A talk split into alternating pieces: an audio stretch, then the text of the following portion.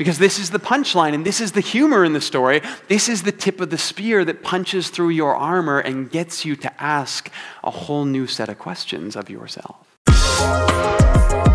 Welcome to the Commons Cast. We're glad to have you here. We hope you find something meaningful in our teaching this week. Head to commons.church for more information. Great to have you here. If you and I haven't met in person, my name is Jeremy, part of the team here, and we are in the season of Lent right now. Lent is also why I'm wearing purple today. It's part of what reminds us of this season as we prepare ourselves together for Easter. Last week, we began Lent by diving into the story of Jonah, pun fully intended, and we looked at the first three verses of this tale. Now, we didn't get very far, and that's because for a story like Jonah, understanding the genre does a lot to shape how we read. So it's really important. Because as I argued last week, Jonah is, at its heart, a comedy. And we didn't get into much of the funny stuff last week, although we will see some of it today. But we did talk a lot about comedians. And for my money, comedians are often some of the most prophetic voices in culture. Now, don't get me wrong, some comedians are little more than crass and uncomfortable, and they attempt to make us laugh by saying the things we're not supposed to. But the best comedians, they do more than say what is impolite, they speak to what we are afraid to speak of. Because often when we are laughing, we find ourselves more open to seeing the world, talking about the world in new ways. I read this quote from Walter Brueggemann last week. It comes from his book, The Prophetic Imagination, but he writes The key pathology of our time is the reduction of imagination so that we become too numbed, satiated, co opted to do serious imaginative work. And he argues here that one of the most important prophetic acts there is is that which spurs our creativity. Because we all know what is the prophetic is what calls us to imagine what could be. Now, I live with a six year old in my house. All of you know this. One of the best parts of living with a six year old in your house is that nothing is ever out of reach. Uh, my son is the best dancer, the best swimmer, the best robot builder, the best reader and runner and storyteller that he has ever met. And being around that kind of unbridled imaginative confidence in himself is that's kind of infectious. And I'm not saying that we shouldn't be realistic in our expectations for ourselves. It does not matter how much I admire Serge's scarves, I am not going to be able to dunk. And again, non Raptors fans, you can just ignore that joke. But there is something about facing into the world full of possibility. Last week, Eaton and I were playing a game that he invented.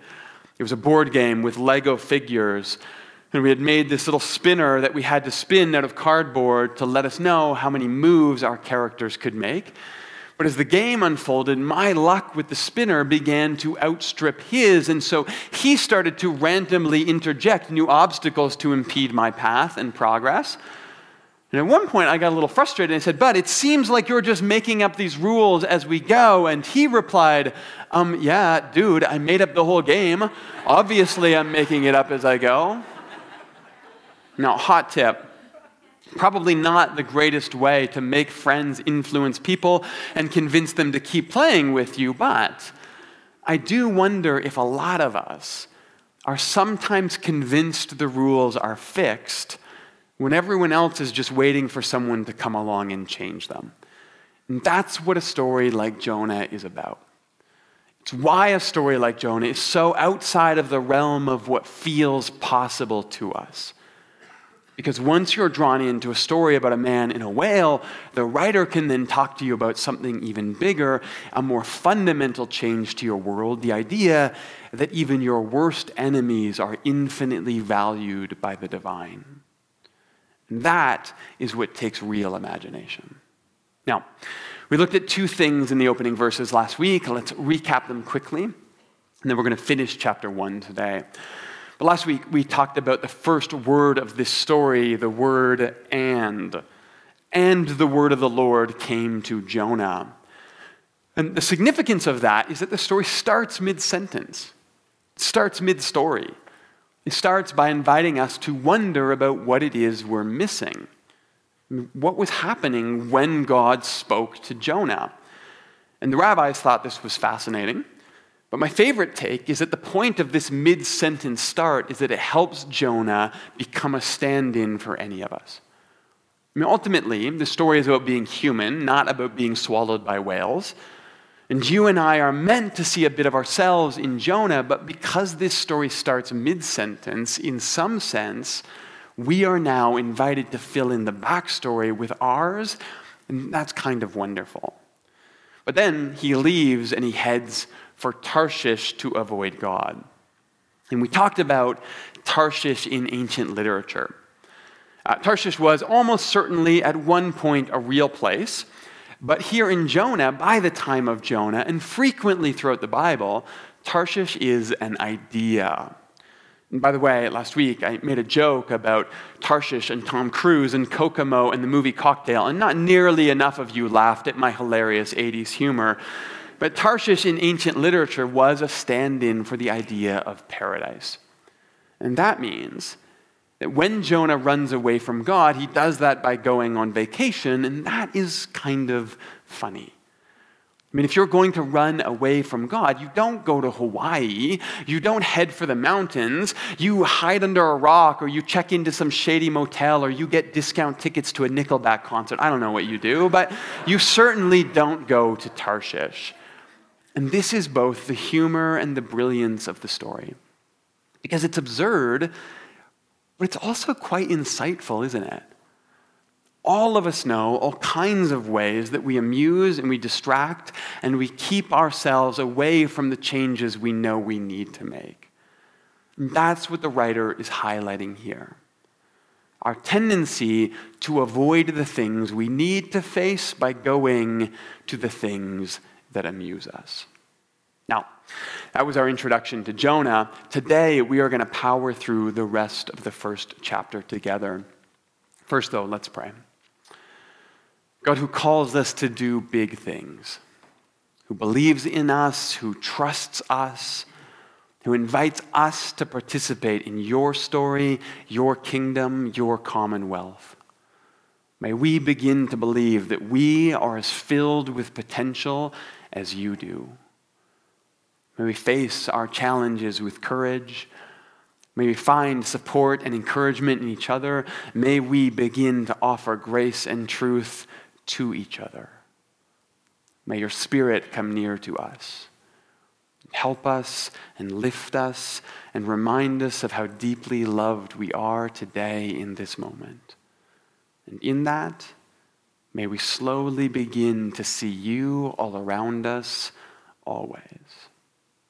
In the strong name of the risen Christ, we pray. Amen. Okay. Today on the agenda, we have big spenders, time travel, surprise storms, and unexpected heroes. But we are going to pick up where we left off last week. In chapter 1, verse 4, we read, Then the Lord sent a great wind on the sea, and such a violent storm arose that the ship threatened to break up. All of the sailors were afraid, and each cried out to his own God. They threw the cargo into the sea to lighten the ship.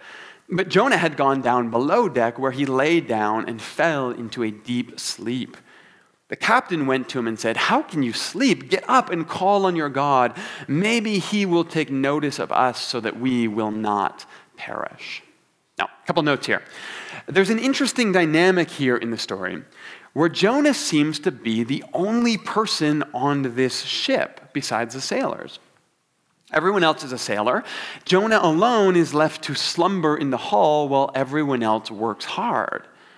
That's interesting because last week we read that Jonah went down to Joppa where he found a ship bound for the port of Tarshish and after paying the fare went aboard and sailed there. I'm not sure I like that. Because when the NIV says that Jonah paid the fare to sail to Tarshish, that makes it sound like he bought a ticket. And I would argue that a better translation of verse 3 would be something more like going down to Joppa, he found a ship from Tarshish, and so he paid the wages and went in to go with them to Tarshish, away from the presence of the Lord. Now, the difference there is subtle, but it comes from the verb sakar, which doesn't mean fare, it means salary or wage. In other words, Jonah isn't buying a ticket, Jonah is chartering a ship. And that does a couple things for our story. First, it makes some sense of why Jonah is the only passenger. Second, it probably indicates that when the sailors began to throw cargo overboard, they were likely tossing Jonah's stuff into the sea. Rude. Third, it means that Jonah has a lot of stuff he's brought with him. And fourth, all of this together probably means that Jonah has means. In other words, Jonah is quite wealthy. And that intrigues me for its relationship to the only other thing that we know about Jonah. Last week, I mentioned that Jonah appears only once outside this story in the Bible. And it's a small little reference that comes in 2 Kings chapter 14. It's one line, and there we read that Jonah sides with the wicked king Jeroboam II, who, quote, did evil in the eyes of the Lord and did not turn away from any of the sins of Jeroboam, son of Nebat. Now, by the way, there's another book in your Bible called Amos that's all about Jeroboam II. And Amos is the prophet who opposes Jeroboam. Uh, Bobby actually taught a series on Amos. It was called Truth to Power, and you can find it on our YouTube channel or our podcast if you're interested in learning more. But what's interesting here is that if you read Amos, it's all about how wealthy and prosperous the northern kingdom of Israel is becoming under Jeroboam II, and how rich the king's friends are becoming by serving him, including all of his court prophets who spoke highly of him and how the vulnerable in the nation were being forgotten and left behind by these elites. And Amos says that God is very unhappy with all of this, and it's a warning that if they don't change their ways, God is going to do something about all of this. Now, the thing that God eventually does about this is that in 700 BCE, the Assyrians march from their capital city of Nineveh they invade Israel, they take over, and the lineage of Jeroboam is extinguished just as Amos warned. However, back in 2 Kings, in his one appearance outside of this book, Jonah is the court prophet who tells Jeroboam, No, everything is great. God is on your side. Don't worry about a thing. Well, now, here in this story, Jonah is called to go to Nineveh and let them know how much God loves them, but instead, he uses his considerable wealth, which Amos points out as problematic, and he charters a ship to paradise in the other direction. Now, in this story, God is going to get Jonah to Nineveh one way or the other. And the Ninevites are going to respond to God with comical enthusiasm Every single one of them is going to repent. The king is going to repent. The animals in Nineveh are going to repent. It's part of the absurd humor in this story. We'll get there in a couple weeks. But in actual history, it was Nineveh, the capital of Assyria, that instead opposed the people of God, invaded their lands, and took control of Israel from the line of Jeroboam. And all of that because the powerful looked after themselves and those that should have spoken prophetically to the king traded their calling for luxury. And when you put all this together, you start to realize that in a lot of ways, the story of Jonah almost seems to function like an alternate history. Where instead of siding with the evil king Jeroboam, leading to the destruction of Israel, Jonah spoke love to his enemies, leading to the repentance of Assyria. You know that moment in Endgame, where the Avengers go back in time to change the past and fix every evil thing that Thanos ever did. Come on, it's too late to complain about spoilers now. In a lot of ways, Jonah is kind of like that. It's a what if story asking the question what if Jonah had spoken truth to King Jeroboam? What if Jonah had spoken love to Nineveh? What if we had done one thing differently? What if we had chosen love even when it was the hardest thing in front of us? And what if that decision had changed everything for us? And maybe that's a story that connects for you. Now, look, I don't want you ever to feel shame over past mistakes. It's not healthy. And it won't actually help you change yourself moving forward, but every single one of us has something somewhere in our past where we could have chosen love and we didn't, and it cost us something dear. Well, guilt and shame and wishing the past was different won't change any of that. But what can is a prophetic imagination that begins to believe that when we offer hope and when we point to the divine all around us, when we believe that things can change and people can change, that even our worst moments can be redeemed. Well, then, even our past doesn't need to define us anymore. We can still write new stories for ourselves. See, Jonah is about the fact that no one is beyond redemption, not even our enemies, maybe not even us. And all of that begins with the imagination to believe that big, powerful, unexpected things really do happen in the world. Which is precisely why sometimes we need stories about whales. So, we read that the Lord sent a great wind Again, the English here in the NIV just doesn't quite cut it for me. And I'm going to translate this, but the Lord hurled a great wind at the sea, which caused a great storm on the sea, and the ship began to think it would break up. So, first of all, the Lord didn't send a great wind, the Lord hurled a great wind. That's what we read here in Hebrew. And the reason that we change this in English is because we like to think of God a little more passively. I mean, if there's a storm, we might say God allows it, but we don't think God hurls storms at people. And I think theologically that's true. I don't imagine God getting up in the morning and deciding the weather for the day. Like you get a storm and you get a storm and you get sunny with a high of 25. That's not really how things work.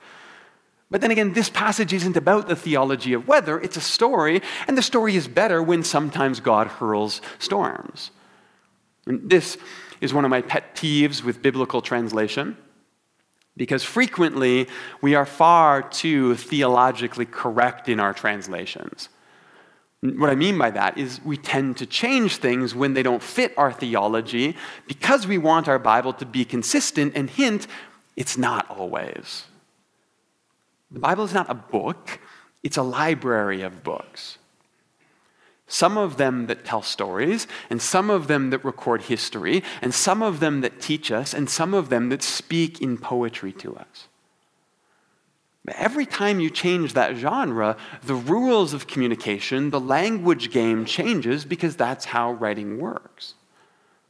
So, yes, Jonah says that God hurled a storm at people, but no, you and I should not think that God actively goes around pitching bad weather at bad people. It's the same thing when the writer says that the storm was so intense, the ship began to think that it might break up. You and I know that ships don't actually think things, but it's a story and it's fun, so we go with it. And unfortunately, sometimes we sanitize these stories into the ground, and that makes me a little bit sad. Regardless, Jonah is down in the belly of the ship. And yes, this is absolutely foreshadowing for what is about to come.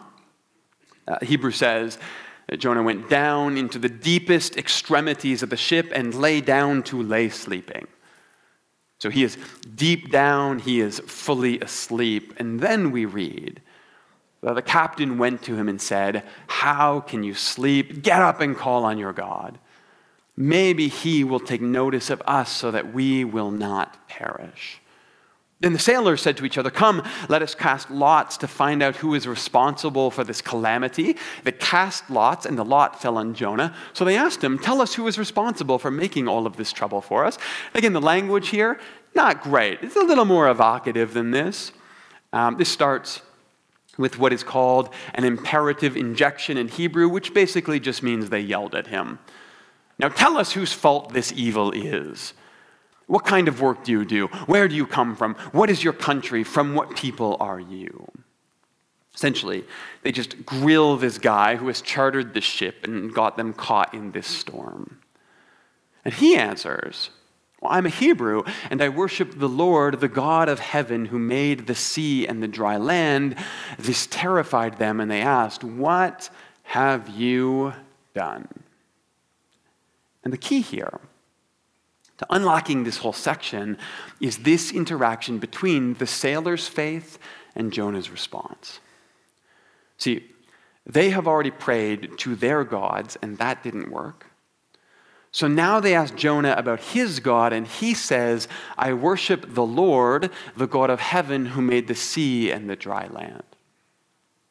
And what's important here to understand is that this means something very different to Jonah than it does to the sailors. See, Jonah is a Hebrew. He's a monotheist. He's expressing that when he says the God who made the sea and the dry land. He means the God, or the only God, the one who made everything. Except the sailors, they are polytheists. They have a different view of the world. They each have their own gods. Remember, they're not from around here, they're from Tarshish, and Jonah has just hired them. So when they hear the God who made the sea and the dry land, what they are thinking is the God who made this sea and this dry land which means that they think they are on a boat with someone who has offended the local deity who controls this particular body of water, which means they think they are at the mercy of a God they know nothing about, which means they are terrified. And this is really important because the writer here is drawing a distinction between Jonah and the sailor's conceptions of the divine. And that is going to be really important to his punchline in just a moment. But first, we get a little moment from Jonah. He says, Pick me up, throw me into the sea, and it will become calm. For I know that it is my fault that this great storm has come upon you. And if we are at all even a little vaguely familiar with this story, we have known this was coming for some point. I mean, after all, Jonah has to get into a whale somehow. Think about this for a second. God calls Jonah to go to Nineveh. Jonah thinks to himself, Nineveh, those are the bad guys. I don't want anything to do with them. I'm not doing that. So he hops on a ship and he goes on vacation. God sends a storm, suggesting possibly that he should turn back, head for shore. And Jonah's first thought here is, well, you know, I'd rather die. Now, I don't want it all to minimize mental health or depression or the myriad of challenges that all of us face, but it seems to me that the writer here wants us to pick up on the fact that Jonah is not thinking rationally right now. This is that pathology Walter Brueggemann talked about, our inability to think imaginatively. Uh, when Jonah is faced with something difficult, the only thing he can think about is running away. When Jonah is faced with an obstacle, the only thing he can think about is giving up. And yes, the story is absurd. Of course, the stakes are raised, but the question is the same one that faces all of us at some point. When plan A falls apart, do we have the creative capacity to imagine plan B? When one relationship ends, do we have the ability to believe that love will ever find us again? When one opportunity falls apart, do we have the ability to imagine that another one will come along? When we fall or we fail, or maybe, maybe it is that we try really, really hard and we do our best and something completely outside of our ability to control steps in and messes it all up. Are we able in that moment to muster the prophetic imagination to believe that our story is not done yet? That our final chapter is not yet written, that there is still goodness and sunshine and warmth somewhere to be found on the other side of this present struggle. And the phrase that I've used for this in the past is that we tend to universalize the particular. We start to believe that this particular moment is the only moment that we will ever have. That's the trap that Jonah finds himself in here. Things aren't going his way, and he is struggling to imagine how anything ever will ever again. And maybe that rings uncomfortably true for you. Because often I think we tend to hang on a little too tight to pain and disappointment and hatred than is healthy for us. And sometimes we have to learn to let it go so we can begin to imagine something new. But instead, the men did their best to row back to the land, and they could not. But the sea grew even wilder than before. So they cried out to the Lord, Please, Lord, do not let us die for taking this man's life. Do not hold us accountable for killing an innocent man, for you, Lord, have done as you pleased. Now, a couple things here as we close. First, the storm is going to get too big. And they are eventually going to have to toss Jonah overboard. And God is going to calm the storm and save everyone on this boat, including Jonah, by means of a whale's belly. So, you see, it's a story, but ultimately, this is a story about grace, not judgment, and it's important to understand that. But also, look at how these sailors address God here. Uh, notice those capital letters L O R D in your Bible. This means that these sailors are now using the personal name for Jonah's God, Yahweh, which out of respect would always be pronounced Adonai by Hebrew readers. And granted, it's probably motivated by fear. I think that's a fair assumption in the story. But at least part of what we're seeing here is this theme in Jonah that people are more open to the divine than we give them credit for.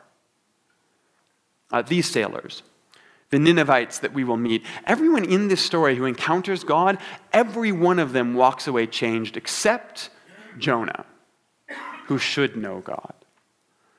And that's the big punchline here. Because these are pagan sailors who started the day with their own gods, the types of men that Jonah wants nothing to do with, persons he thinks do not deserve the love of his God, and yet here they are praying to God using the divine name, doing everything they can to avoid throwing an ungrateful Hebrew prophet overboard, risking their lives to save his. And think about that. The Hebrew prophet who refuses to save Nineveh now has pagan sailors doing their best to save him. And I recognize that might not strike you as particularly funny we tend to build our humor on different constructs today, but in the ancient world, this type of irony, where the literal meaning of the story was the opposite of the actual meaning of the story, particularly where the main character was oblivious to everything the writer could see clearly in front of them, this was the height of hilarity. And look, I know you're not exactly rolling in the aisle right now, but trust me, ancient audiences would have been, because the moment where pagan sailors begin desperately rowing back to shore to save the life of a Hebrew prophet, this is the moment where the curb your enthusiasm music kicks in. It's supposed to be funny. Because this is the punchline and this is the humor in the story. This is the tip of the spear that punches through your armor and gets you to ask a whole new set of questions of yourself. And at least part of the point here seems to be the same thing that we saw last week, the same thing we're going to see over and over again in this story that if Jonah goes to Tarshish to avoid God, that must mean God is already in Nineveh.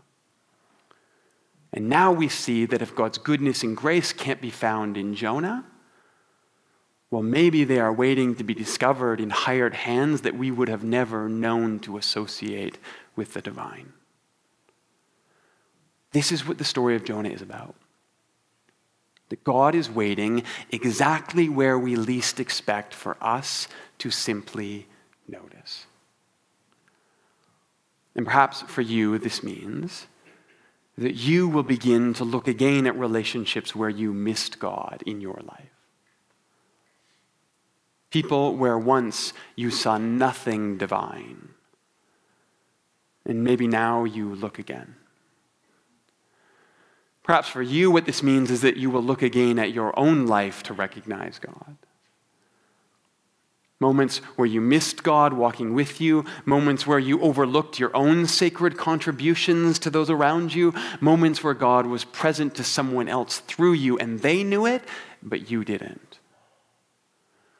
Because this is the truth God is with us always. The only question is when we notice.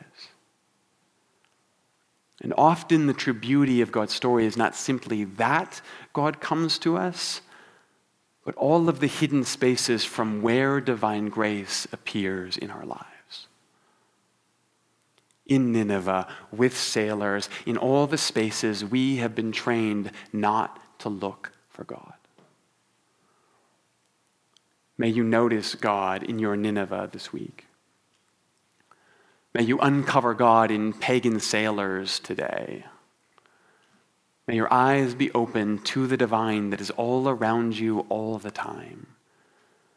Trusting that God is waiting to be discovered, encountering grace in new faces and places this week and every week. Because that's what this story is about. Let's pray. Go for all of those spaces where we have missed your presence faces and encounters, relationships where we have thought there was nothing divine to be uncovered. May we come back to see your beauty, your peace, your grace embodied in everyone who breathes.